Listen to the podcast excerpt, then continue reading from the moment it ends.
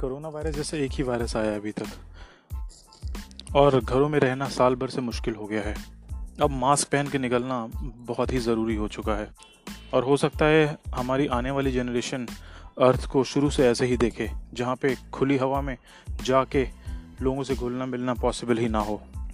हो सकता है उन्हें पता ही ना हो कि ये फ्रीडम जो हम लोगों ने इन्जॉय किया है, वो कैसी होती थी।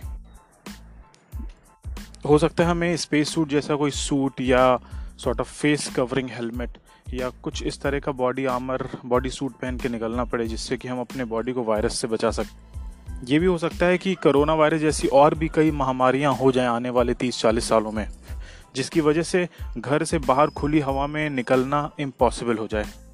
और हो सकता है हम कुछ इस तरीके से जीने पे मजबूर हो जाएँ, जैसे कि हम किसी अलग ही प्लानट पर रह रहे हों, जहाँ का इन्वायरमेंट हमारे लिए सूटेबल ना हो। हम हमेशा से सोचते आए हैं कि दूर भविष्य में अर्थ का इतना डिस्ट्रक्शन हो जाएगा या अर्थ के एनवायरनमेंट का इतना डिस्ट्रक्शन हो जाएगा कि ह्यूमंस का रहना उस पर पॉसिबल ना हो और हम दूसरे किसी प्लानट पे माइग्रेट करें। लेकिन हो सकता है ये हमारी सोच से काफ़ी काफ़ी पहले हो। हो सकता है कि इस तरह के वायरसेस से अर्थ पे रहना इतना मुश्किल हो जाए कि यहाँ पे ह्यूमंस धीरे धीरे अर्थ से किसी दूसरे प्लानट पे माइग्रेट करने का प्लान बनाने लगे। अभी तो हम सिर्फ़ मार्स को एक्सप्लोर कर रहे हैं और मार्स पे जाने की बेसिक टेक्निक्स डेवलप कर रहे हैं। लेकिन हो सकता है ये एक फैंटेसी से ज़्यादा एक रिक्वायरमेंट बन जाए, बहुत ही नियर फ्यूचर में। हो सकता है ह्यूमंस का डिस्ट्रक्शन लिखा हो, और अर्थ का भी।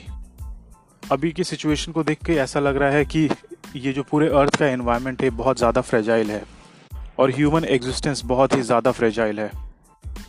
हम कभी भी छोटी सी गलती से पूरे एग्जिस्टेंस को खतरे में ला सकते हैं।